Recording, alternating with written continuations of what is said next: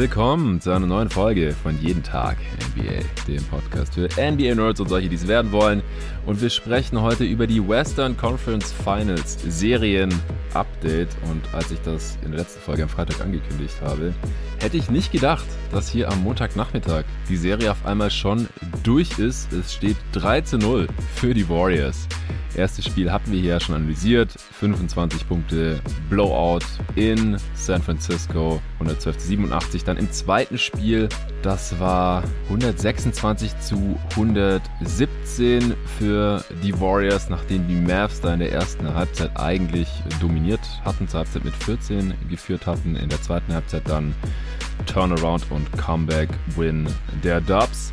Ja, 2-0 ist ja, zwar schon ein ganz guter Indikator, wenn man sich so vergangene Serien anschaut, aber noch nicht aller Tage Abend. Denn solange kein Team auswärts gewinnt oder zu Hause verliert, äh, fängt die Serie nicht an oder ist noch nichts entschieden, je nachdem.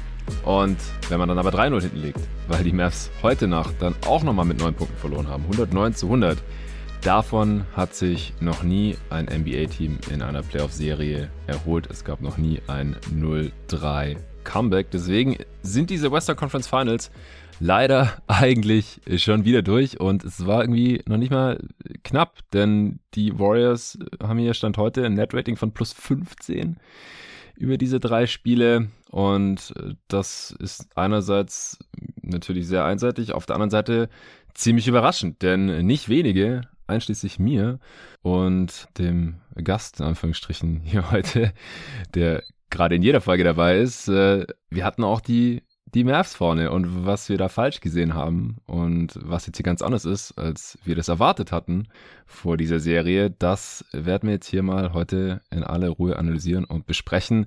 Und dafür habe ich natürlich schon wieder den Luca Cellar am Start. Hey Luca. Hi Jonathan. Ja, wir legen gleich los. Ähm, vorher noch äh, kurzes Update, kurze Info für euch Supporter. Wer im jeden Tag NBA Discord-Channel ist, hat es vielleicht schon gesehen. Der Grund, wieso ich die letzten beiden Tage nicht aufgenommen habe, Samstag und Sonntag und heute auch erst ein bisschen später ist, dass ich am Wochenende kurz und relativ spontan auch ehrlich gesagt äh, mich vermählt habe mit meiner Frau jetzt. Ein Support hat auch geschrieben, mal sehen, wie schnell ich mich dran gewöhnt zu sagen, meine Frau. Ich habe ja davor immer versucht zu sagen, meine Verlobte. Manchmal habe ich noch meine Freundin versehentlich gesagt, äh, nachdem ich das über acht Jahre so gehandhabt hatte. Ja, und jetzt ist es tatsächlich meine Frau. Wir haben am Samstag uns äh, trauen lassen hier in Neukölln. Äh, war sehr cool. Wie gesagt, auch ziemlich spontan, deswegen im kleinen und auch lokalen äh, Kreis waren auch ein paar Leute am Start, die ihr hier aus dem Podcast kennt. Arne war da mit seiner Familie, Hassan war da. Und es war sehr cool und eine schöne Feier. Ich habe in der Nacht davor nicht live geschaut, also Spiel 2 dieser Serie, dann auch Samstag auf Sonntag nicht live geschaut. Habe dann gestern angefangen aufzuholen, ähm, musste aber auch noch, weil ich mir schlauerweise schon, bevor meine Hochzeit überhaupt schon geplant war, bevor der Termin feststand, mir auf heute Morgen, Montagmorgen, einen Termin mit meinem Steuerberater gelegt hatte, der ja auch Supporter ist und Hörer ist hier von jeden Tag NBA. Schaut an dieser Stelle. Vielen Dank nochmal.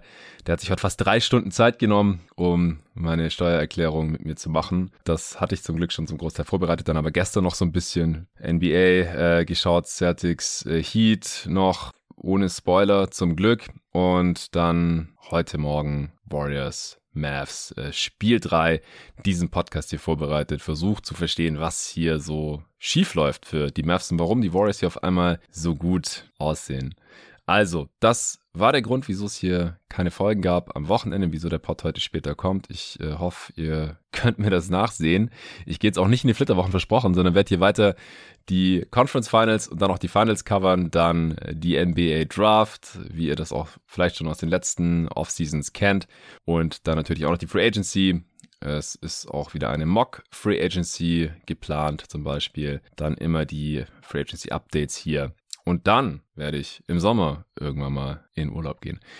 Aber erstmal hier äh, Western Conference Finals. Luca, erste Frage, die ich mir heute gestellt habe und die ich jetzt auch direkt an dich weitergebe, ist, haben wir die Mavs überschätzt oder sind die jetzt viel schlechter, als wir dachten nach der Serie gegen die Suns und auch gegen die Jazz? Oder haben wir die Warriors unterschätzt und sind die jetzt irgendwie doch auf einmal viel besser, als wir dachten nach den Serien gegen die Nuggets und vor allem auch gegen die äh, Grizzlies, wo sie ein paar Stinker-Games mit dabei hatten und das haben sie sich bis hierher in dieser Serie ja noch gar nicht geleistet. Was würdest du sagen? Ich glaube, es ist tatsächlich so eine Mischung aus beiden. Ich denke, wir haben die Warriors tatsächlich ein bisschen unterschätzt. Ich habe ja in der zweiten Runde irgendwie auch schon mal äh, gemeint und mich zu einem Hot Take hinreißen lassen, habe gesagt, ja, die Warriors können so keinen Titel gewinnen mit den ganzen Turnovers. Die Defense war in vielen Spielen nicht so gut gegen die Grizzlies, aber man muss einfach sagen, die Defense ist in dieser Serie wirklich sehr, sehr solide. Die Warriors verteidigen unglaublich seriös, finde ich. Hm. Die Rotations sind einfach da man spielt verschiedene Sachen und äh, Patrick hat ja. im Supporter Discord auch irgendwie vor der Serie, also nach unserem Preview-Pod geschrieben, dass er die Warriors Defense auf einem Level mit den Heat und den Celtics sieht. Und da habe ich mir kurz so gedacht, hm, also sehe ich jetzt irgendwie gar nicht so. Mhm. Ich sehe sie immer auch noch nicht auf diesem Level, aber man muss schon sagen, dass ich zumindest diese Defense schon unterschätzt habe. Und die Warriors waren ja auch in der Regular Season, gerade am Anfang der Saison, als Raymond fit war, sehr, sehr gut. Und in dieser Serie macht Steve Carell auch einen super Job, finde ich. Und die ja. Defense ist auf jeden Fall da. Das ist, glaube ich, so eine Sache, die ich persönlich unterschätzt habe und äh, falsch bewertet habe. Ich dachte, ja, die Mavs können da relativ easy die Schwachstellen attackieren, also Pool beispielsweise nach Switches, aber diese Switches gibt's zum Beispiel einfach gar nicht. Und auf der anderen Seite habe ich die, oder habe ich, ja, ich habe die Mavs wahrscheinlich ein bisschen überschätzt nach dieser sehr, sehr guten Phoenix-Serie, gerade die Mavs Defense. Hm. Die Mavs Defense ist aber nicht schlecht, also ich will es auch nicht hier wieder jetzt ein Hot Take raushauen. Die waren in der Regular Season gut, die waren in den ersten beiden Playoff-Runden sehr, sehr gut. Und wir haben ja auch schon besprochen in der Preview, dass die Warriors Offense einfach was ganz anderes ist ähm, als die Offense der Jazz und der Suns, gegen die sie in den ersten beiden Runden verteidigen mussten. Und wir haben uns schon die Frage gestellt, können sie diese ganzen Off-Ball-Actions äh, verteidigen beispielsweise? Und die Antwort nach drei Spielen ist halt einfach, dass sie es nicht so gut können. Und ja, Playoffs, also in den Playoffs sind die Matchups einfach unglaublich wichtig. Und ich glaube, für diese Mass Defense ist die Warriors Offense einfach ein mieses Matchup. Von daher haben wir jetzt nur in dieser Serie diese Mass Defense wahrscheinlich auch ein bisschen überbewertet. Und von daher, ja, ist es für mich so eine Mischung aus beiden. Mm, ja, würde ich auch sagen, ist natürlich eine Cop-Out-Antwort, aber ich denke auch, äh, wir werden da gleich nochmal im Detail drauf eingehen, aber ich finde es auch, die Warriors sehen hier besser aus als davor in den Playoffs äh, bisher. Besser auch in diesem spezifischen Matchup, als ich es erwartet hätte. Deutlich besser, logischerweise, beim Stand von 3-0 und beim Tipp von Mavs in, in 5. Ich weiß, der war relativ hot und wahrscheinlich nicht ganz rational, habe ich auch damals im Pod direkt angemerkt. Aber dass die Mavs die Serie nicht gewinnen werden, das überrascht mich durchaus. Und das liegt halt auch daran, dass sie nicht mehr ganz so gut sind wie noch in den vorigen Serien. Da kommen wir gleich zu. Äh, noch kurz All-Defense-Teams. Das wollen wir nicht unterschlagen. Auch da kamen jetzt äh, übers Wochenende die, also ich glaube streng genommen sogar noch vor unserem letzten Pod oder so ungefähr mhm. zeitgleich, aber ja. wir haben es damals nicht mit reingenommen gab es die Ergebnisse. Das wollen wir hier natürlich nicht übergehen. Es gab damals auch ein extra All-Defense-Pod mit dem Tobi Bühner für euch Supporter. Wer ihn verpasst hat, gerne nochmal reinhört für die detaillierten Begründungen. Es gibt da jetzt aus meiner Sicht auch gar nicht so viel zu diskutieren oder analysieren, denn das First Team ist genau auch mein First Team. Also Michael Bridges, Marcus Smart, Jaron Jackson Jr., Janis Antetokounmpo und Rudy Gobert war auch mein All-Defense äh, First Team damals im Pod. Und im zweiten Team, das sieht allerdings äh, deutlich anders aus als meins, aber auch da gibt es einen relativ einfachen Grund für. Die Abstimmenden haben da Bam Adebayo reingewählt, der hat das First Team tatsächlich nur um einen Punkt verpasst. Also nochmal kurz zum Einzelnen vielleicht. Markus Smart hat die meisten First-Team-Votes auch bekommen mit 99 von 100. Und ich weiß nicht, wer im weder im First noch im Second Team drin hat. Irgendein Hater wahrscheinlich. Aber es wundert jetzt auch nicht unbedingt, dass der Defensive Player of the Year auch die meisten All-Defense First-Team-Votes äh, bekommt. Zumindest seit das Panel da äh, dasselbe ist. Denn äh, mittlerweile wird ja beides von den Medien gewählt. Früher wurden die All-Defense-Teams noch von den NBA-Coaches gewählt. Das ist mittlerweile nicht mehr so. Michael Bridges die zweitmeisten Stimmen mit 95 First-Place-Votes und drei Second-Place-Votes. Also den haben gleich zwei Sportswriters nicht in einem All-Defense-Team drin gehabt. Keine Ahnung wieso. Äh, Rudy Gobert 76 First-Team-Votes, 171 Punkte insgesamt. Janis 156, also relativ großer Drop-Off. Also Rudy Gobert tatsächlich noch der Spieler mit den meisten All-Defense-Stimmen oder Punkten abgesehen von Smart und Bridges, was auch Sinn ergibt, denn er war auch Dritter im Defensive Player of the Year Ranking oder Voting. Dann Janis, Platz 4, 156 Punkte, Jaron Jackson Jr. 153 und Bam 152. Also der wirklich nur knapp hinter Janis und Triple J gelandet. Dann großer, riesiger Drop-Off zu Drew Holiday mit 89 Punkten, Thibault mit 87 Punkten bei dem Second Team als Guards. Dann Robert Williams III mit 70 Punkten und dann nochmal ein riesiger Drop-Off zu Draymond, der den fünften und letzten Spot im Second Team bekommen hat mit 34 Punkten, also nicht mal halb so vielen wie Robert Williams, der die zweitwenigsten Punkte bekommen hat. Fun Fact, Fred Van Vliet hat 41 Punkte bekommen, damit mehr als Draymond, aber er ist halt ein Guard und deswegen, weil wir hier aus irgendeinem Grund Positionen drin haben müssen in diesen All-Defense-Teams, äh, ja, ist Fred Van Vliet hier nicht reingekommen, obwohl er mehr Punkte hat als Green. Dann noch auf den Plätzen DeJounte Murray mit 24, also das ist jetzt mal wirklich deutlich weniger als Van Vliet oder auch Draymond. Chris Paul mit 21. Äh, ich weiß nicht, wo die zwei First-Team-Boards herkommen, denn wir haben jetzt spätestens in den Playoffs gesehen, dass er defensiv eigentlich eine Schwachstelle ist. Ähm, von seinen Vorzügen als Kommunikator und jemand, der mal einen Ball raushauen kann, abgesehen. Ich habe keine Ahnung, wieso man Chris Paul in All-Defense-Team noch steckt im Jahr 2022. Patrick Beverly 9 Punkte, Kyle Lowry 6, Caruso 5, Gary Payton II 3, Derek White 3. Devin Booker, hey, eine Second Place Votes, ein Punkt. Und Sumo auch ein Punkt. Äh, bei den Bigs hat Joel Embiid noch 33 Punkte bekommen, ein weniger als Draymond, interessanterweise. Jared Allen und Andrew Ayton jeweils mit einer Second Place Votes, also ein Punkt. Und bei den äh, Forwards Evan Mobley mit 13, Herb Jones mit 10. Den hatte ich im Second Team, Evan Mobley auch übrigens, genauso wie Embiid. Und dann hatte ich noch Jason Tatum drin, der vier Total Points bekommen hat. Butler 5, Jordan Finney-Smith 7. Barnes, also Scotty Barnes, Jalen Brown, Al Horford, OG Nobi, Desmond Bain und Kevin Durant haben auch jeweils noch zwischen ein und zwei Punkten bekommen.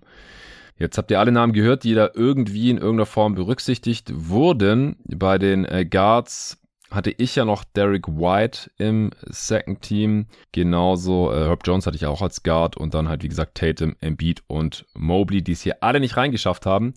Und der Hauptgrund ist, oder der große Unterschied zwischen mir und dem Großteil der Abstimmenden, äh, offensichtlich, dass die wenigen Minuten, die äh, bei mir eben Bam, Robert Williams und Draymond Green äh, auf den großen Positionen rausgekickt haben, genauso wie bei Thibault, der nur 1560 Minuten gespielt hat, anscheinend nicht so schwer wiegen. Und Joe Holiday fand ich in Regular Season halt nicht so überzeugend. In den Playoffs war natürlich wieder, oder ja, war, die Bucks schon draußen, war er wieder grandios.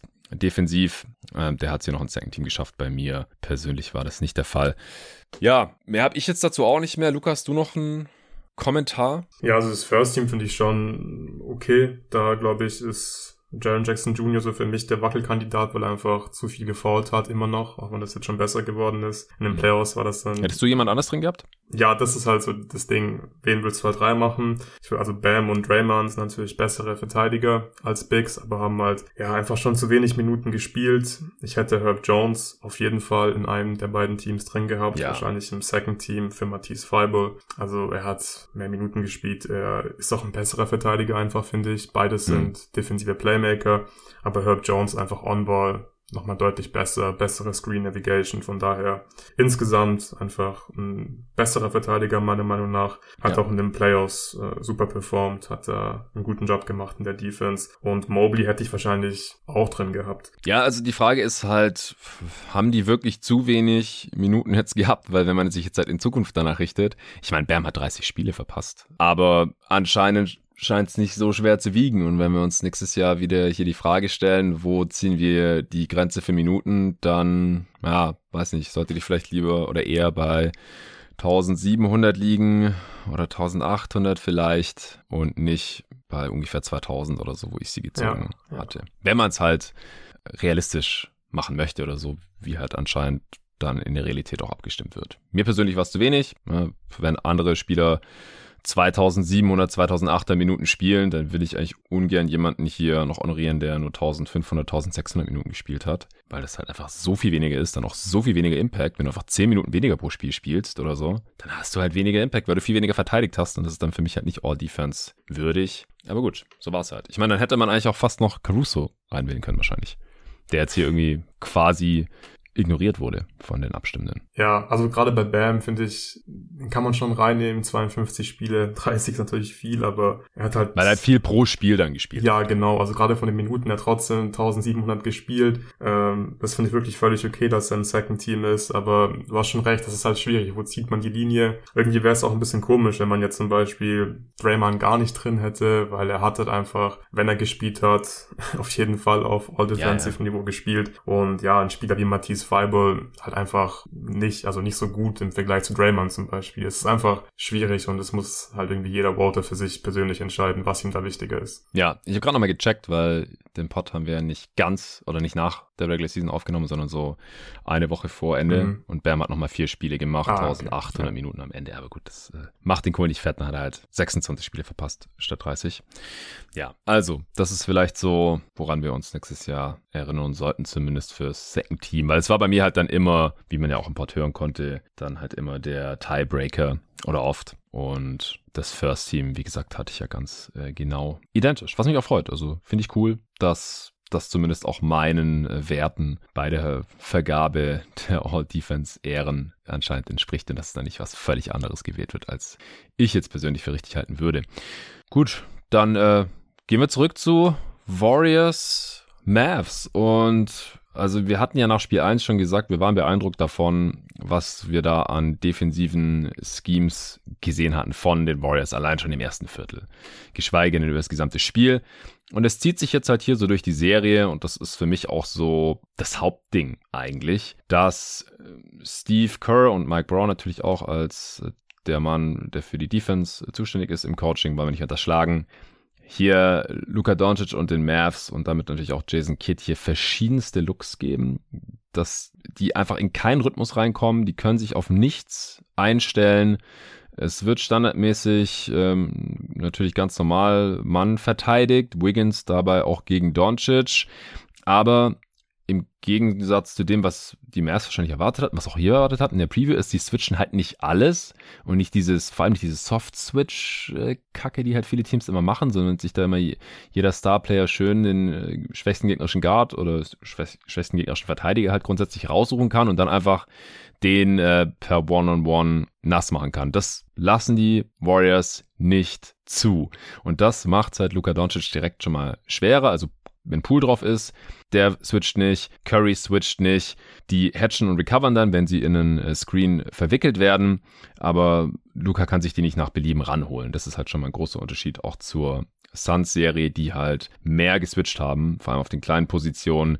Die haben teilweise mal versucht, ähm, Drop-Defense mit Aiden zu spielen, dass Bridges dann irgendwie über den Screen rüber geht, aber halt zu wenig, auch aus meiner Sicht, habe ich damals auch im Pod äh, gesagt. Und das hatte halt auch gegen die Suns trotzdem ganz gut funktioniert, was die Suns halt so gut wie gar nicht gemacht haben, ist Zone zu spielen, was die Warriors auch immer mal wieder reinschmeißen, Box and One zu spielen. Oder Looney switcht dann halt auf Doncic und macht einen guten Job, einen besseren Job als alle anderen Bigs bisher in diesen Playoffs. Der spielt eine Mörderserie, dann wie gesagt mal Box and One, also so eine 2-2-Zone für die Leute, die nicht wissen, was das ist, das sieht man noch nicht so oft in der NBA.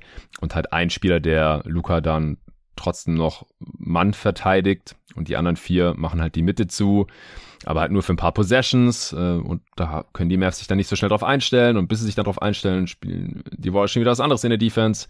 Im letzten Spiel hat Anthony Slater von The Athletic äh, geschrieben, haben die Warriors 17 Possessions Zone verteidigt. Luca, hast du eine Ahnung, wie viele dieser 17 Possessions die Mavs gescored haben? Nicht so vielen auf jeden Fall. Ich würde sagen in nee. fünf. ja, perfekt. Sie haben ja. in 5 von 17 Possessions gescored. Also in 12 nicht. Und das ist halt super ineffiziente Offense natürlich. Ja. Sehr gut. Ja, also das ist, äh, das ist einfach krass bisher. Und die Mavs Offense, die, die bekommen natürlich trotzdem teilweise ihre Dreier.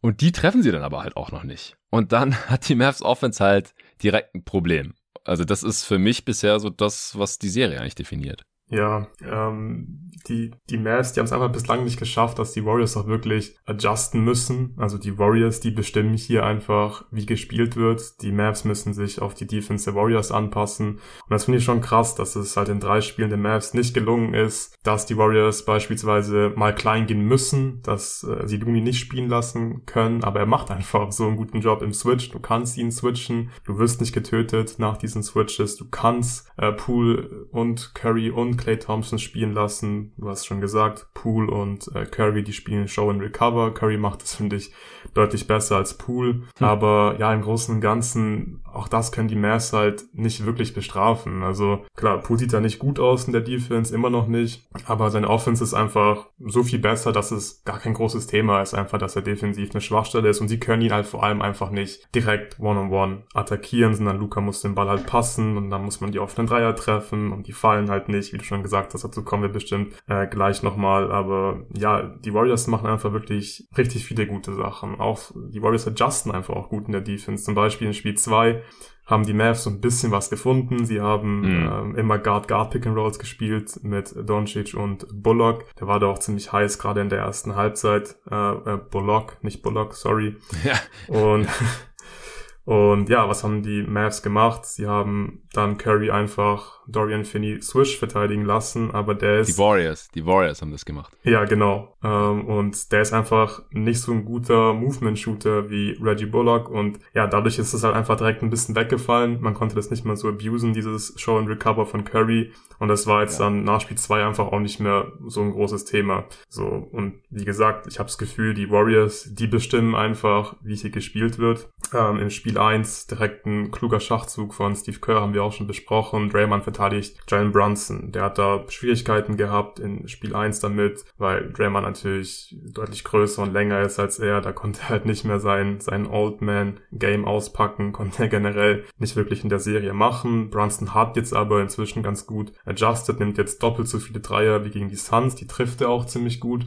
Aber ich bin mir ich sicher, wollte gerade sagen, im ersten Spiel hat er doch keinen seiner fünf Dreier getroffen. Genau, und jetzt nimmt und er Und seither halt. hat er acht von 13 getroffen. Ja, ja, aber ich finde auch hier, das ist eigentlich halt eher ein Win für die Warriors, okay, weil Brunson muss jetzt halt die Dreier nehmen. Klar, die fallen jetzt gut, aber ich denke, den Mavs wäre es lieber, wenn Brunson ja diese Dreier so ein bisschen mixen könnte mit einfach seinem Game, was er halt normalerweise spielt. Also einfach viel hm. in die Zone penetrieren, da dann einfach am Ring wie so ein alter Mann finishen mit äh, guten Moves, mit guten ähm, Würfen in der Zone und das macht er ja nicht wirklich. Also ja, äh, die Warriors bestimmen, wie gesagt, wie die Mavs spielen müssen in der Offense. Und das ist halt auf jeden Fall ein großer Faktor. Nichtsdestotrotz machen die Mavs, finde ich insgesamt gar nicht so einen schlechten Job. Ja, dafür, dass die Warriors Defense schon ziemlich beeindruckend verteidigt. Wir haben gesagt, spielen vor allem verschiedene Schemes. Auch das ist wichtig, um einfach den Rhythmus der Mavs aufzubrechen. Aber trotzdem bekommen die Mavs halt unglaublich viele Würfe. Ich habe es vorhin nachgeschaut. Äh, kein Team nimmt in den Conference Finals so viele Wide Open Frees äh, wie die Mavs und wirklich mit großem, großen Abstand. Also Open und Wide Open Freeze. Ähm, sie haben 129 dieser Würfel bekommen.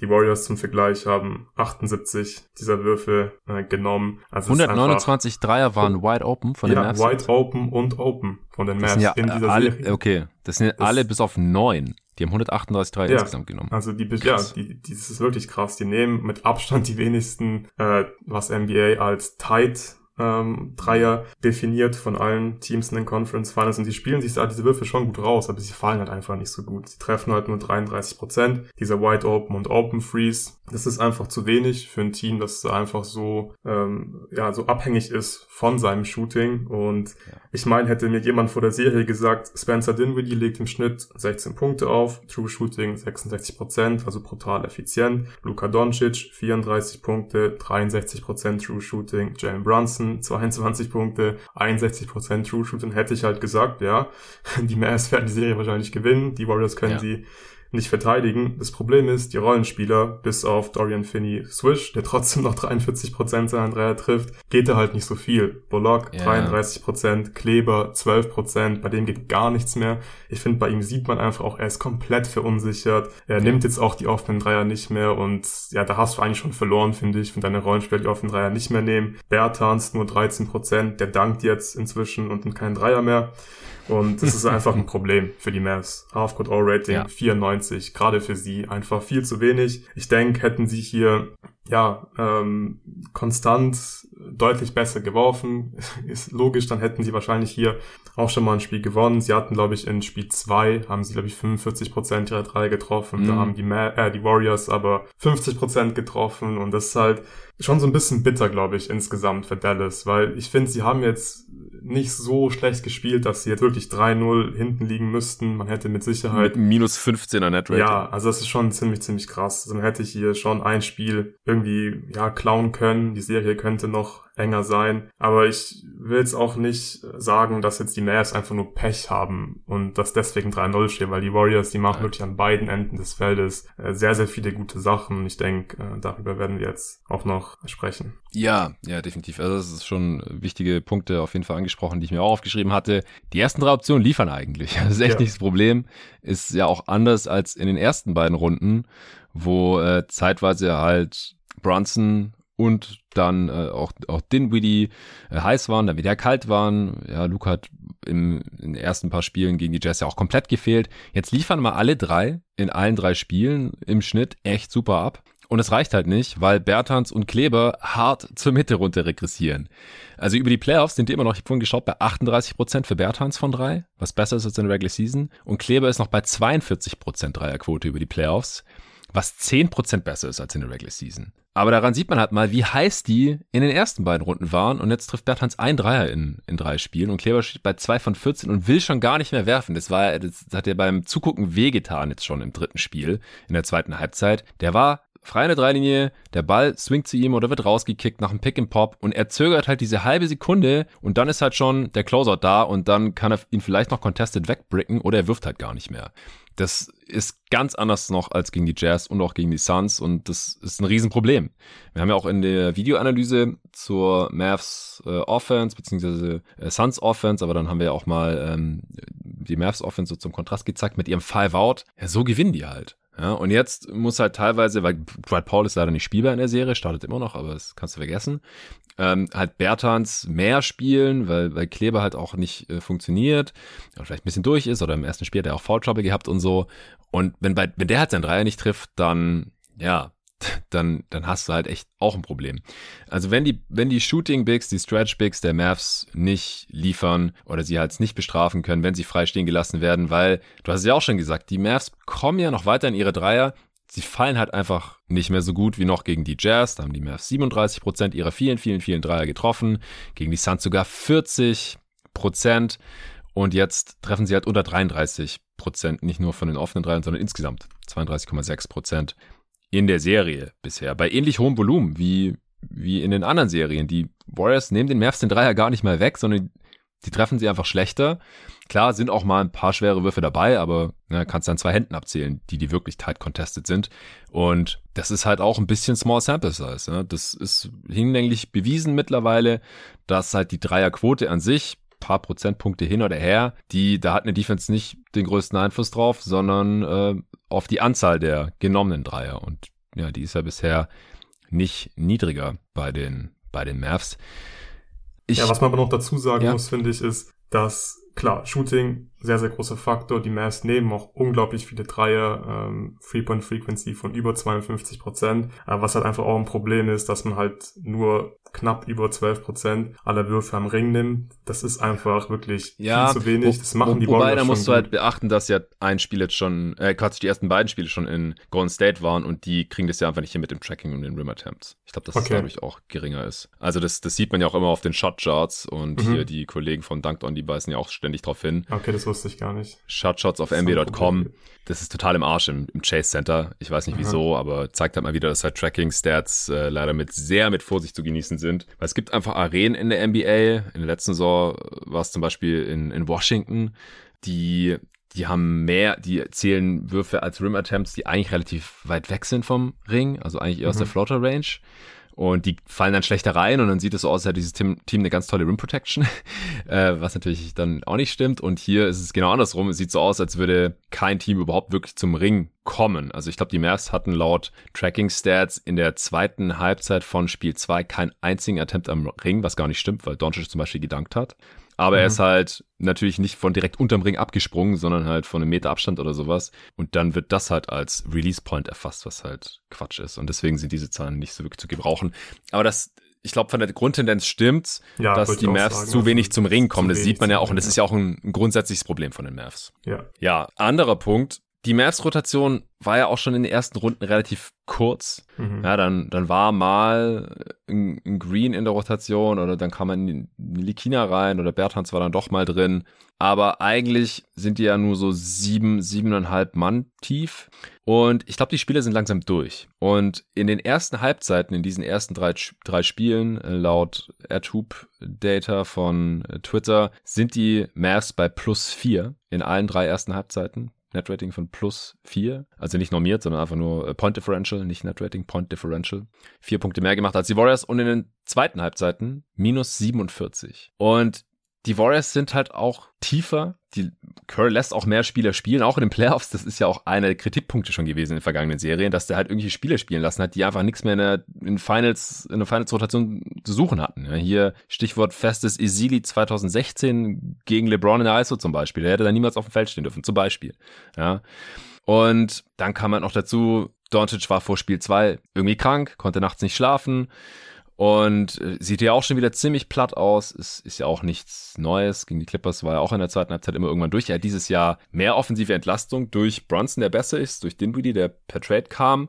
Aber ich habe halt auch so den Eindruck, dass bei den Mavs so ein bisschen die Körner fehlen, dass vielleicht auch Würfe deswegen nicht mehr fallen, ist Spekulation, aber vor allem defensiv sind die nicht so, die haben nicht diese Energie und sind nicht so on point einfach, wie noch gegen die Suns, wo die verteidigt haben, wie von der Tarantel gestochen. Und das Problem von diesen kurzen Playoff-Rotationen ist ja auch, oder dass, dass halt einfach dieses Team nicht so tief ist und man einfach so viele Spieler im Kader hat, die niemals hier jetzt äh, in die Rotation geschmissen werden können, wie ein Boban oder ein Sterling Brown oder auch ein Trey Burke oder Marquis Chris oder so, die kannst du ja alle nicht spielen lassen, Theo Pinson man hat, also Jason Kidd hat einfach keine Alternativen. Wenn das nicht funktioniert mit seinen sieben Mann, also den Startern plus Dinwiddie plus Kleber, dann hat er halt verloren. Also wenn Kleber halt seine drei nicht mehr trifft oder Bertans, ja, was macht er dann? Er kann nicht jemand anderen spielen lassen. Mehr hatte halt einfach nicht zur Verfügung. Ja, man hat es, finde ich, gerade bei Kleber in Spiel 2 auch in der Defense gesehen. Da wurde er wirklich von äh, diversen Warriors Guards gekocht nach einem Switch oder generell in der Pick-and-Roll-Defense. Er sieht einfach extrem müde aus und nicht nur er, einfach das gesamte Team. Das ist äh, mit Sicherheit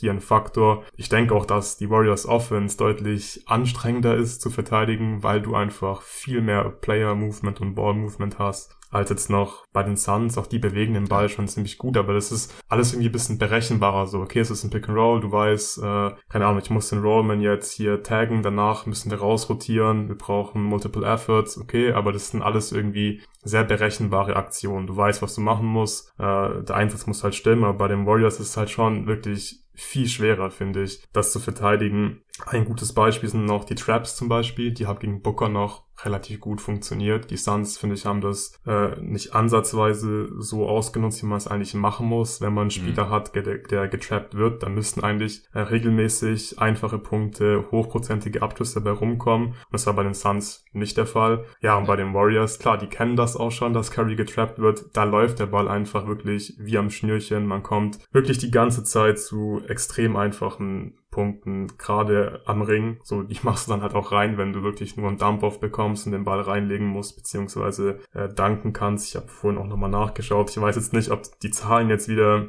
ein bisschen verfälscht sind, weil es das äh, Chase Center ist. Aber selbst wenn, glaube ich, kann man trotzdem eine ganz gute Tendenz erkennen. Die Warriors nehmen 18 äh, Field Goal Attempts in der Restricted Area und die Mavs halt nur 7,7. Beide Teams treffen die sehr, sehr gut, über 80 Prozent. Aber es sind halt einfach schon mal, ja, über 8 Punkte pro Spiel. Da einfach, weil die Warriors viel mehr Attempts haben in der Restricted Area und es sind wirklich meistens einfach Dump-Offs und es ist halt ein Punkt, so da kann niemand mehr irgendwie ins Play eingreifen, weil du musst es rotieren. Curry hat irgendwie zwei Spieler auf sich gezogen, du verteidigst in Unterzahl, der Ball läuft gut, die Cuts sind da, Dunk oder Layup. Und das finde ich sieht man halt schon ständig. Die Warriors machen das gut. Die Mavs sind mit Sicherheit müde, aber es ist einfach schwieriger zu verteidigen. So die Warriors sind einfach nochmal was ganz anderes. Ja, auf jeden Fall. Ich fand es auch ganz treffend formuliert. Ich habe mir leider nicht aufgeschrieben von wem. Wie gesagt, die letzten Tage ich konnte nicht live schauen, ähm, aber am Samstag Samstagmorgen oder so. Irgendwann war ich kurz auf Twitter. Also da hatte ich das Ergebnis äh, auch schon mitbekommen.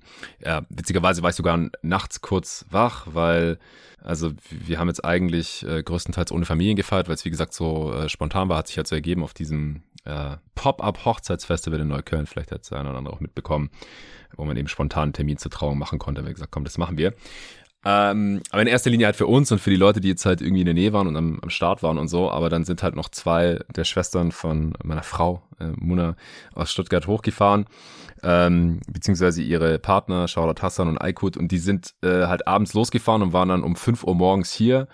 Und äh, ich habe dann auch äh, zu Muna gesagt, ja, wenn die, wenn die dann ankommen, dann sollen die einfach klingeln ähm, ist ja sowieso so meine Zeit, zu der ich normalerweise gerade immer wach bin. Ich wach dann schon auf und dann kann ich vielleicht auch kurz ins Game reinschauen. Und dann war ich halt auch wach und dann äh, habe ich die reingelassen und dann habe ich aufs Handy geschaut, habe gesehen, ah, die Mavs führen im dritten Viertel.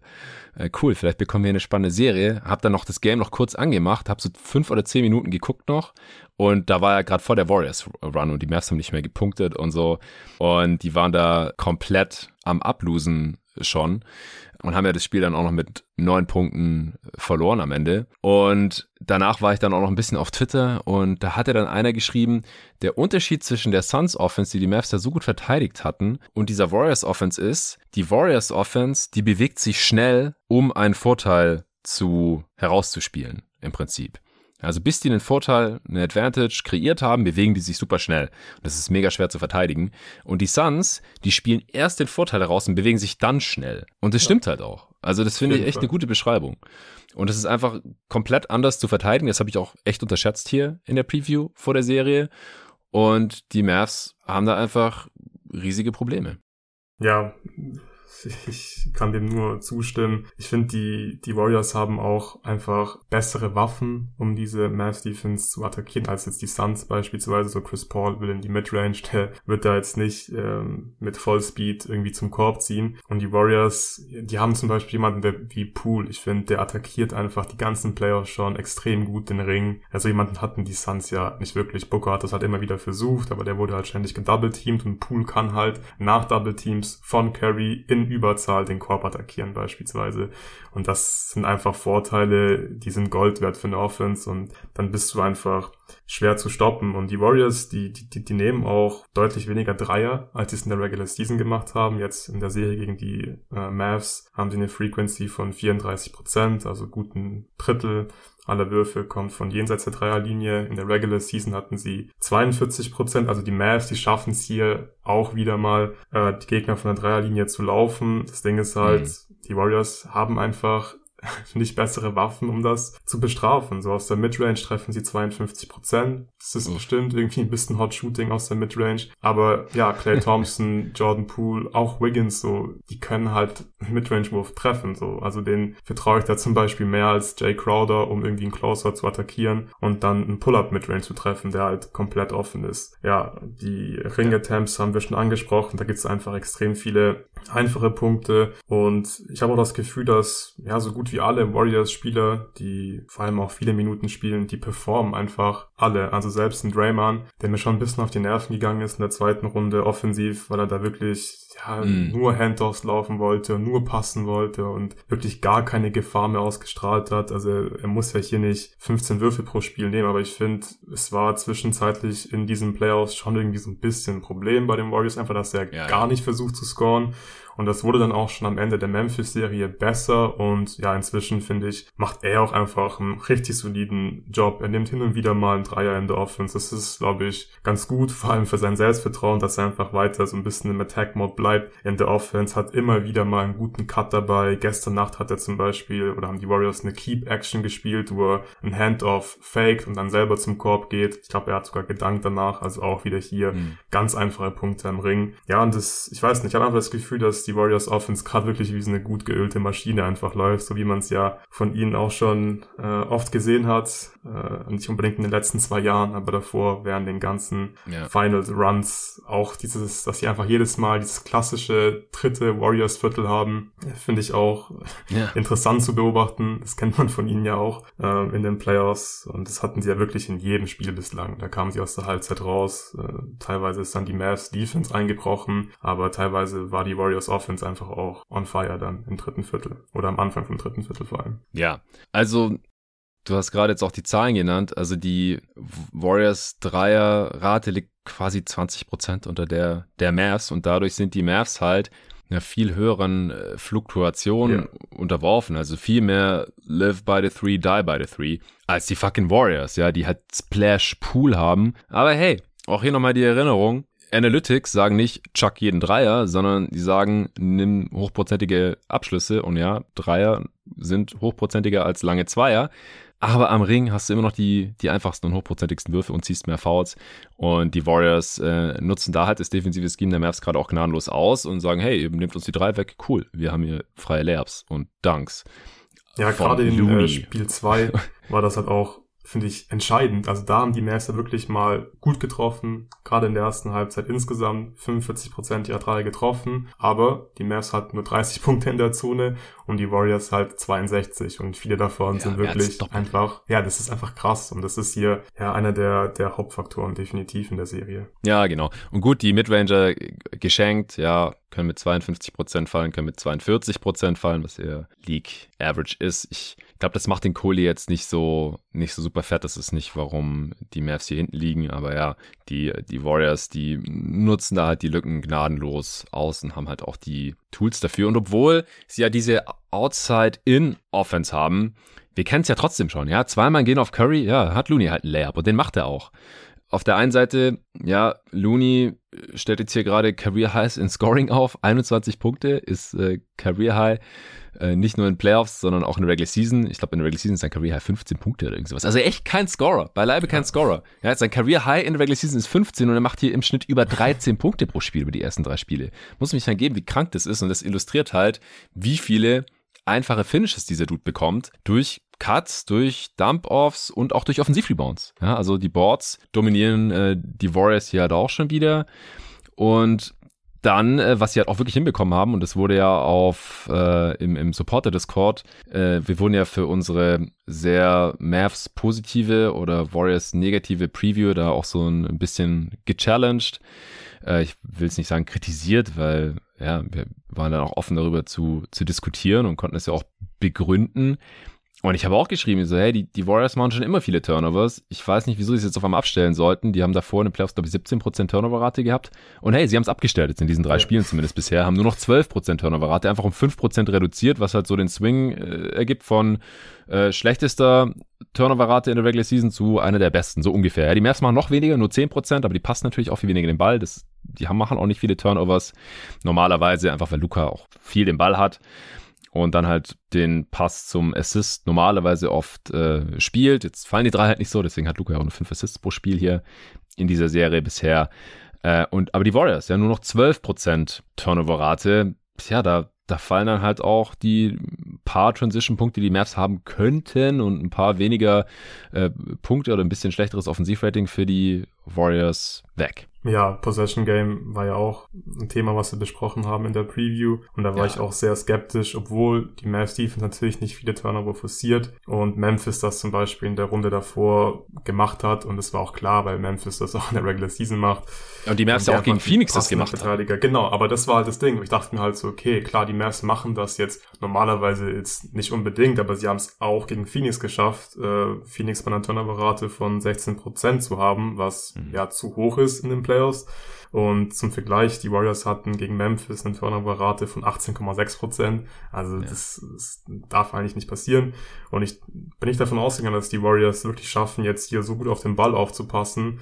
Und dazu kommt ja noch, dass die Warriors das Possession Game nicht nur nicht verlieren, sondern ja teilweise wirklich deutlich gewinnen letzte Nacht ein X-Faktor war auf jeden Fall die, Offen die äh, Offensiv-Rebounds. Die Warriors holen 14 Offensiv-Rebounds, die Mavs nur 7. Die Warriors machen 18 Second Chance Points, die Mavs nur zwei, äh, nur, nur sorry, nur vier. So und ja, ja Wiggins gestern 6 Offensiv-Rebounds, äh, holt im Schnitt 3 Offensiv-Rebounds pro Spiel, hm. Looney 3,7. Also es war jetzt nicht nur gestern Faktor, das ist schon äh, die ganze Serie ein Faktor. Bei den Mavs holt nur äh, Dorian Finney-Smith über drei Offensivrebounds im Schnitt und ansonsten ja. geht da nicht viel am offensiven Brett. Die ja, Warriors haben halt, ja. eine Offensivrebound-Rate von 27 Prozent. Genau, ja. Das wäre so Ligaspitze irgendwo. Alles, was Richtung 30 Prozent geht, äh, ist, ist top. Und die Mavs 15 Prozent. 15 Prozent Offensivrebound. Das ist also quasi fast nicht, nicht existent.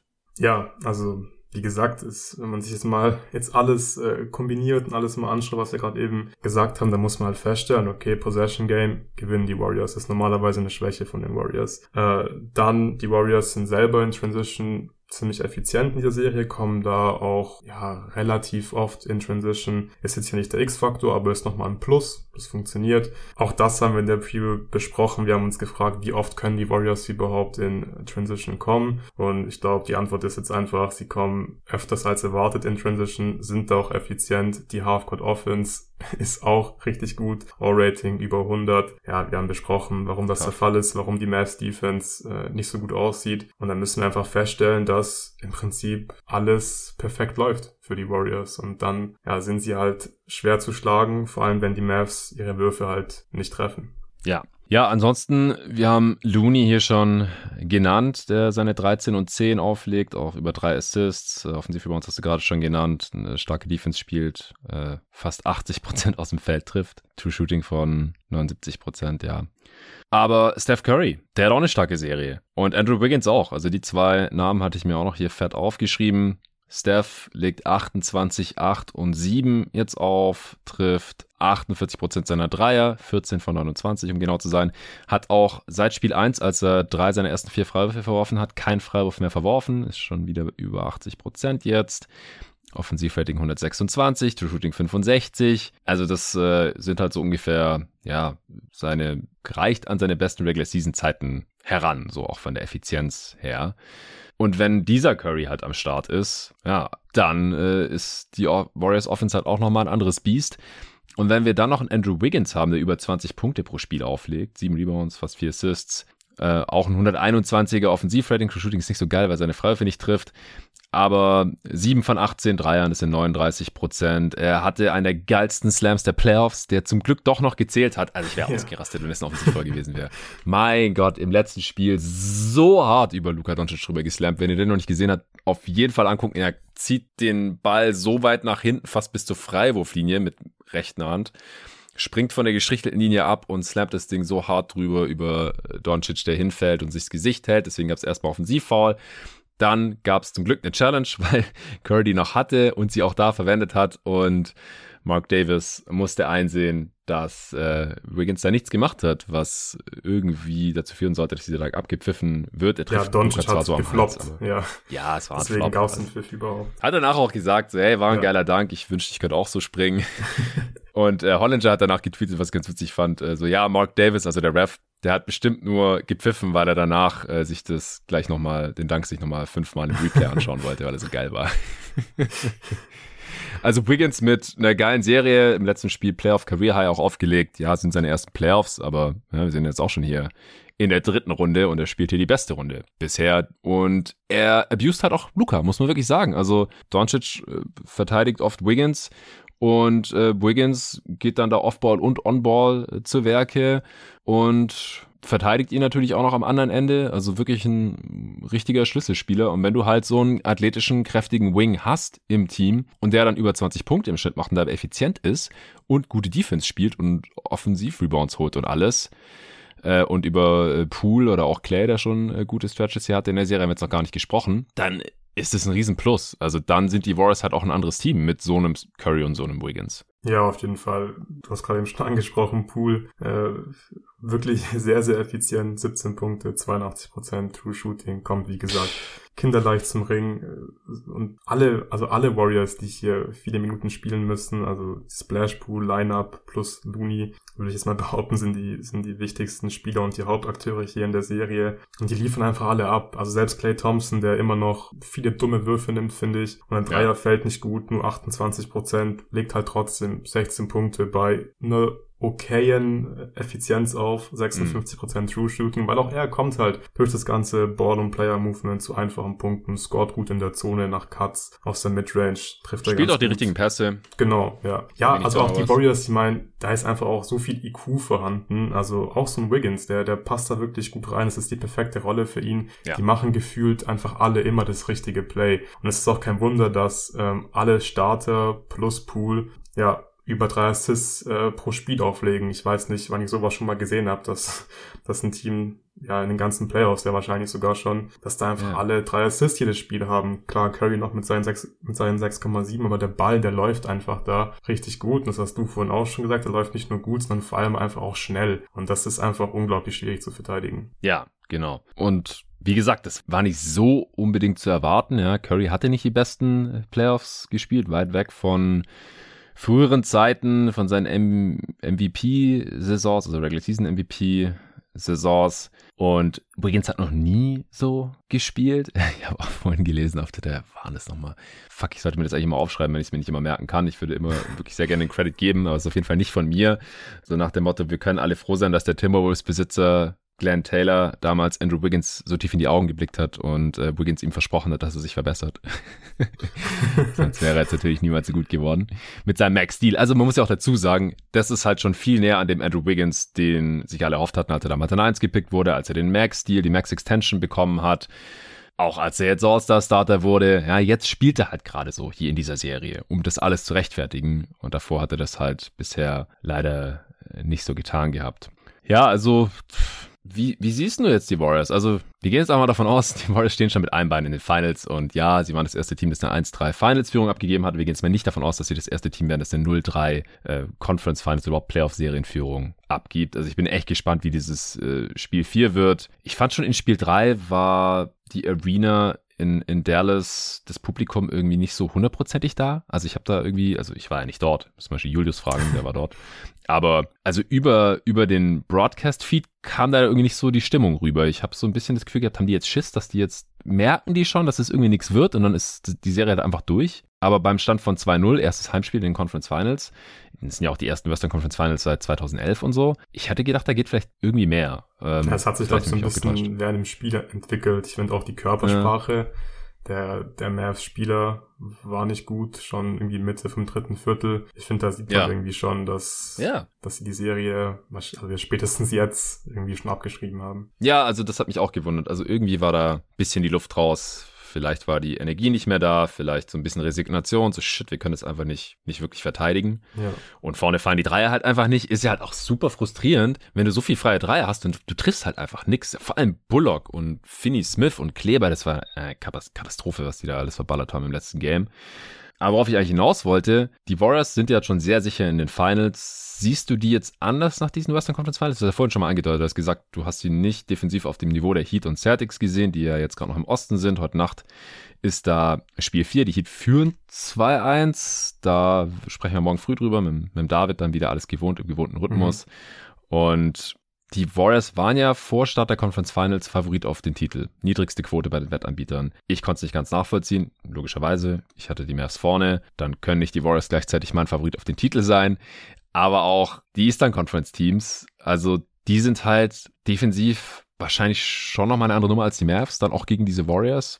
Da braucht man dann wahrscheinlich noch mal ein bisschen mehr. Ich will jetzt nicht vorgreifen, es wird dann auch natürlich eine große Finals-Preview geben, aber rechnest du jetzt den, den Warriors hier größere Chancen zu? Sind sie für dich der Favorit? Wird es schon so weit gehen? Ähm, schwierig. So ganz spontan würde ich sagen, dass ich sie inzwischen jetzt logischerweise nicht mehr abschreibe als, äh, als äh, Anwärter auf den Titel. Das war, wie gesagt, habe ich mich ein bisschen zu einem Hot-Take hinreißen lassen, dann nach Spiel 4, glaube ich, in Memphis. Hm. Die werden auf jeden Fall Chancen haben, den Titel zu gewinnen. Sie werden in die Finals Die sehen jetzt halt einfach anders aus. Man muss ja, ja, einfach sagen, so wir haben neue Erkenntnisse, wir haben neue Informationen, dann ja. können wir auch unsere Analyse anpassen. So ist es ja nicht. Ja, sie machen also ich finde, sie haben sich auch entwickelt. Es war jetzt ja nicht so, dass es, dass sie jetzt top gespielt haben und ich gesagt habe, ja, ja, die schaffen das nicht, das sind jetzt nur die Grizzlies so, gegen gute Gegner haben die keine Chance, die sind einfach besser geworden im Playoffs. Und so wie sie jetzt spielen, haben sie auch gegen die Defense der Celtics oder der Heat, die natürlich nochmal besser und vor allem vielseitiger sind äh, als die der Mavs, haben sie eine Chance. Und was, glaube ich, hier auch ein Faktor ist, die Warriors sind einfach verdammt gesund gerade. Also da ist bis auf Iggy und Gary Payton, die natürlich eine Rolle spielen würden, die Minuten bekommen würden, mhm. haben die nicht so viele Ausfälle. Also ja, Otto Potter Jr. hat mal wieder eine ja, Zeit gehabt, jetzt verpasst mit seiner Fußverletzung im dritten ja, Spiel. Ja, stimmt, aber die sind halt trotzdem, finde ich, noch irgendwie immer noch tief genug und ja, die sind halt so tief. Ja, ja und ich so Draymond ist halt fit, Clay ist fit, Wiggins ist fit, Poole ist fit, Curry ist fit. Das ist einfach super wichtig. Und auf der anderen Seite oder in anderen Conference, wo Jimmy Butler spielt eine Halbzeit nicht, Tyler Hero habe ich gerade gesehen, spielt heute Nacht nicht, Kyle Lowry hat schon mehrere Spiele verpasst in diesen mhm. Playoffs. Auf Seiten des Celtics, Schulter irgendwie wehgetan. Ja, ja, ich glaube, er hat da ein bisschen mehr gefloppt, äh, aber äh, ja. Smart.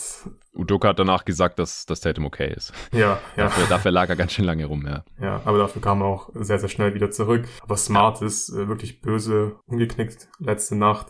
Robert Williams hat Spiele verpasst und das sind halt schon nochmal wichtigere Spiele als zum Beispiel ja ein fast 40-jähriger äh, Iggy beispielsweise. Ja. Von daher glaube ich, ist auch ein Faktor und ja, so wie sie gerade spielen, muss man ihnen natürlich irgendwie Titelchancen einrechnen. So, also so werden Klar. sie für alle Teams schwierig zu stoppen sein. Ja, also der, ich, ich habe vorhin auch schon auf WhatsApp mit äh, hier unserem Homie Robin diskutiert, äh, der, der mich ja auch immer nach äh, NBA-Wetten und Tipps und, und, was ich denn äh, hier machen würde oder mache, fragt. Falscher Ansprechpartner, weil ich hatte auf die Mavs und Celtics in den Finals getippt und es geht jetzt halt einfach nicht mehr. Und natürlich sind die Warriors gerade rechnerischer Favorit, weil sie sind das einzige Team, das jetzt schon quasi sicher in den Finals ist. Und auf der anderen Seite keine Ahnung, was da passiert. Jetzt führen gerade die Heat, aber eigentlich hatte ich die Celtics favorisiert jetzt mit dieser verletzten Situation, wir werden sehen, wie gesagt, wir werden es morgen hier alles runterbrechen. Ich hoffe, dass wir morgen hier ein 2-2 haben, dass wir wenigstens eine lange Serie haben in den Conference Finals, die dann mindestens über sechs geht. Ich würde auch ganz gerne noch ein bisschen Live-Basketball schauen hier in der Woche mit Torben und Nico und dann da noch drüber quatschen und dann mit David am Wochenende am besten noch Celtics. Wir werden sehen. Aber ja, wie gesagt, es, es hängt halt auch alles spätestens in den Finals dann auch sehr viel von Star Power ab. Und wenn Curry halt nicht dieser Superstar ist bei den Warriors, dann haben sie den halt einfach nicht, weil, weil Clay kann das nicht mehr sein und Jordan Poole ist das nicht, vielleicht noch nicht, vielleicht nie. Wiggins, also bei aller Liebe, ja, es, es gibt einen Grund, wieso der gerade hier Playoff Career Highs aufstellt in Punkten. Er ist einfach kein, kein offensiver Star. Ähm, und Curry sieht halt gerade immer wieder so aus, aber es ist halt auch eine Three-Game-Sample gegen ein Team, das gerade irgendwie ein bisschen, bisschen ratlos aussieht. Und das halt anscheinend, und das tut mir als Suns-Fan halt auch nochmal doppelt weh, vielleicht doch nicht so gut ist, wie wir alle dachten, nee, nach diesen vier Siegen gegen die Suns. Ja und oder halt ein bisschen durch ist. Wir haben ja gerade alle Gründe hier hier besprochen. Oder auch Jason Kidd kann man vielleicht auch ein bisschen enttäuscht sein, dass einfach keine Adjustments kommen oder dass er halt nicht die Go-to-Plays hat, wenn er sieht, oh, die spielen jetzt Box and One, dann laufen wir natürlich dieses Play, da kriegen wir auf jeden Fall einen offenen Wurf. Oder jetzt spielen die Zone, dann machen wir das. Oder ähm, ja, jetzt stellen die hier um und und Curry verteidigt auf einmal Dorian Finney-Smith dass sie halt direkt einen Gameplan haben, wie sie das abusen können, haben sie aber halt irgendwie nicht. Oh, gut, Dreier fallen nicht, kann Kid nichts für. Er hat auch gesagt, so, hey, wenn wir fünf Dreier verballert haben, dann sollten wir vielleicht mal versuchen, zum Ring zu kommen. Und ja, es, es gibt sicherlich hier ganz, ganz viele Faktoren, aber für mich ist halt festzuhalten, die Warriors sehen hier gerade besser aus. Stephen Curry sieht besser aus und es wäre halt, wenn wenn die Warriors dann den Titel gewinnen, wäre das halt einfach nochmal ein fettes Stein auch ja. im Brett von Curry für seine Karriere, für seine Legacy. Das habe ich mit Nico und mit anderen Leuten hier im Pod ja auch schon x-mal besprochen, dass mir das bei Curry halt noch fehlt. Und in diesen drei Spielen sieht es halt gerade danach aus. Aber wir müssen es halt noch sehen. Erstmal müssen sie noch ein viertes Mal gegen die Mavs gewinnen und dann müssen sie noch gegen die Heat oder Celtics gewinnen, die ich defensiv beide für nochmal vielseitiger halte als die Mavs und auch nochmal besser. Und dann müssen wir mal gucken, wie die Warriors Offense dagegen aussieht. Das, ich will noch gar nicht vorgreifen oder so. Stand jetzt müssen die Warriors realistisch gesehen Favorit sein. Einfach aufgrund dessen, dass sie schon in, in, den, in den Finals stehen. Und sie sind besser, als ich dachte. Äh, aber ich, ich glaube, die Finals können trotzdem super spannend werden. Ja, hoffentlich. Ich glaube aber auch, dass das Curry, klar spielt er jetzt besser als in den ersten beiden Runden, aber ich fand ihn auch da nicht schlecht. Klar, sein Dreier ist nicht so gut gefallen. Ach, Quatsch, 36 Prozent.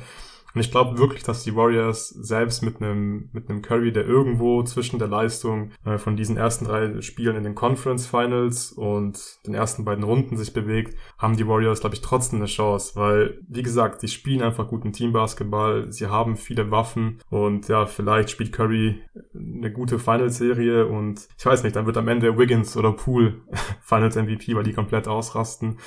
Ja, er ist ja noch nie Finals MVP geworden, glaube ich genau. jetzt nicht. Ähm, ja. Ich glaube, wenn sie in die Finals kommen dann und gewinnen, dann wird das jetzt diesmal auch endlich. Aber was ich damit ja, eigentlich sagen will, ist einfach, sie sind einfach tief, sie haben viele Waffen, also gerade so, ja, wirklich die viele Minuten spielen, die offensiv auch viel machen, können jetzt nicht nur Rollenspieler, nicht nur Free-and-D-Spieler, sondern die können auch was am Ball, gerade Jordan Poole. Clay ist natürlich auch viel mehr als einfach nur ein Spot-Up-Shooter. Ja, von daher würde ich auch sagen, dass, dass die Warriors einfach inzwischen wieder eine sehr gute Chance auf den Titel haben. Ich glaube vor allem gegen die Heat. Ähm, sehe ich sie als ganz, ganz klaren Favoriten. Ich glaube, Boston wäre das etwas schwierigere Matchup, weil sie einfach mhm. weniger Schwachstellen der Defense haben. Und wenn die wirklich ja. alle switchen könnten, dann fällt natürlich wieder so ein bisschen was weg, was die Warriors halt ähm, machen mit ihren mit ihren ganzen Off-Ball-Actions oder jetzt wie in der Serie, wenn Curry getrappt wird, das hast du dann halt einfach nicht mehr so in der Form. Ja, also ich, ich würde es unglaublich gerne sehen gegen die Celtics Defense, dann auch ja. bei voller Stärke, ohne Verletzte und sowas, was die Warriors da noch machen können, weil es ist dann halt wirklich die absolute Feuertaufe auch für den Spielertyp Steph Curry. Weil es gibt halt einen Grund, wieso wir das nicht oft sehen, dass halt ein Team mit bestem Offensivspieler, mit einem kleinen Guard als besten Offensivspieler oder als, als einzigen Superstar im Team, dass den Titel holen, weil die halt nicht diese Undeniability haben können. Curry kann das lösen durch seine Gravity und durch sein, durch sein Shooting, aber wir haben es halt noch nie in vier Serien auf in vier aufeinanderfolgenden Serien gesehen. Wie gesagt, 2015 und wie tausendmal im Podcast gesagt, er hätte eigentlich Finals MVP werden müssen. Mhm. Aber es gibt schon einen Grund, wieso es halt nicht, nicht wurde, sondern halt wieder der kräftige athletische Wing, der natürlich in erster Linie für seine Defense gegen LeBron, der halt alles machen musste, heliozentrisch, ohne Kevin Love, ohne Kyrie Irving, da den, den Award bekommen hat und weil er halt offensiv äh, auch noch seine Würfe getroffen hat. Das, das ist halt so ein bisschen meine Teambuilding-Philosophie, die auf diesen historischen Erkenntnissen beruht, was ich auch im ersten God Next Magazine da nochmal in dem Artikel niedergeschrieben habe. Und bevor ich nicht was anderes gesehen habe, will ich ja doch nicht davon abrücken. Und das Curry hat halt die Gelegenheit jetzt, das zu schaffen. Ja, also er wäre halt einer der, der dieses äh, Mantra so ein bisschen erschüttern könnte oder wenn, wenn ein Jokic doch mal äh, einen Titel gewinnt zum Beispiel, ja, dass, dass man halt kein, ähm, dass der defensive Big kein sehr guter Rim Protector sein muss, solche Sachen. Also das, es gibt einen Grund, wieso wir das halt normalerweise nicht sehen oder noch nicht gesehen haben in der modernen NBA. Und deswegen bin ich sehr, sehr gespannt, was hier noch passiert in diesen Playoffs. Jetzt ist ein Team quasi draußen von den letzten vier, aber von den restlichen drei kann es noch jeder werden und es stand heute eigentlich alles offen, wer NBA Champ 2022 wird. Und das ist auch eine ganz äh, schöne Ausgangsposition eigentlich. Hast du jetzt noch irgendwas zu den Western Conference Finals, was wir noch gar nicht angesprochen haben? Nein, ich glaube, wir haben, oder ich hoffe, dass wir so gut wie alles besprochen haben. Ich habe mir jetzt hier nichts mehr notiert. Also von mir aus sind wir durch. Yes. Ja, von mir aus auch. War jetzt auch ein amtlicher Pot, war auch nötig hier nach äh, dem Wochenende, an dem nichts kam. Äh, eine Stunde Pott haben wir hier, denke ich mal, wenn Loris nachher fertig ist mit Schneiden und äh, Cutten. Und äh, da kommt dann noch heute Abend, Montagabend. Äh, wird ja morgen früh nicht weniger aktuell sein, äh, wenn wir dann schon die nächste Folge aufnehmen zu den Eastern Conference Finals, dann zusammen äh, mit äh, Celtics Aficionado David äh, Krut. Mittwochmorgen ich wollte mal den Hans fragen, ich weiß nicht, ob der noch Bock hat. Der hätte eigentlich heute hier schon dabei sein sollen. Wir wollten äh, zu dritt aufnehmen, aber der hat mir gestern geschrieben, dass seine Stimme immer noch nicht wieder bei 100% ist. Äh, also weiterhin gute Besserung. Mal gucken, vielleicht können wir ihn noch dann zur Trauerbewältigung am, am Mittwochmorgen hier reinholen. Oder er ist vielleicht auch äh, happy, weil, weil die Mavs noch eins gewonnen haben, zu Hause die Ehre gewahrt haben. Äh, Doncic hat 50 rausgehauen oder sowas. Äh, wir werden sehen. Gentleman Sweep. Ähm, oder die Mavs gewinnen vielleicht auch die nächsten zwei. Keine Ahnung. Dann, dann wird es nochmal halbwegs interessant irgendwie. Ich, ich glaube, es stand jetzt ehrlich gesagt aber nicht, weil die sahen schon sehr, sehr fertig aus irgendwie in der zweiten Halbzeit von Spiel 3 und Doncic hat auch schon gesagt nach dem Spiel so, ja, hey, ich bin zum ersten Mal in Western Conference Finals. Äh, ich, ich werde hier viel mitnehmen, wenn, wenn wir dann hier verloren haben, hätte er fast gesagt. also, wenn die Saison dann vorbei ist, wenn sie da durch sind, dann äh, wird, wird er viel gelernt haben für die Zukunft. Er ist erst 23, bla bla. Also klang so, als hätte er schon so halbwegs damit abgeschlossen mit dieser Serie. Und wie gesagt, beim Stand von 0-3 ist äh, das ja auch relativ wahrscheinlich, dass es vorbei ist. Gut, dann äh, danke dir, Luca, dass du heute hier am Start warst. Allen danke fürs Zuhören. Nochmal danke für euer Verständnis und auch für alle Glückwünsche, die mich so erreicht haben über äh, jetzt den Supporter Discord. Vor allem ähm, die Leute, die nicht im Supporter Discord sind, aber diesen Pod hören, weil sie jeden Tag NBA auf Steady supporten, bitte nicht ausgeschlossen fühlen. Ihr müsst nach wie vor nicht unbedingt bei Discord am Start sein. Dieses, äh, ja, diese Chat-Plattform, App, ähm, die ja sehr beliebt ist, um mit, seinen, äh, mit seiner Community irgendwie zu interagieren, damit die Community auch untereinander interagieren äh, kann. Ich, ich werde auch noch ein Hochzeitsbild oder zwei über Steady posten für euch, wenn ihr Bock habt. Ähm, das soll nicht exklusiv für Discord-User sein. Und ja, dann geht's weiter, munter weiter die folgende Woche. Dann am Donnerstag oder spätestens Freitag gibt es auch endlich mal wieder einen Pod äh, mit den Homies Torben und Nico und Richtung Wochenende dann auch mit dem David. Ich freue mich schon drauf und bin gespannt, was wir hier dann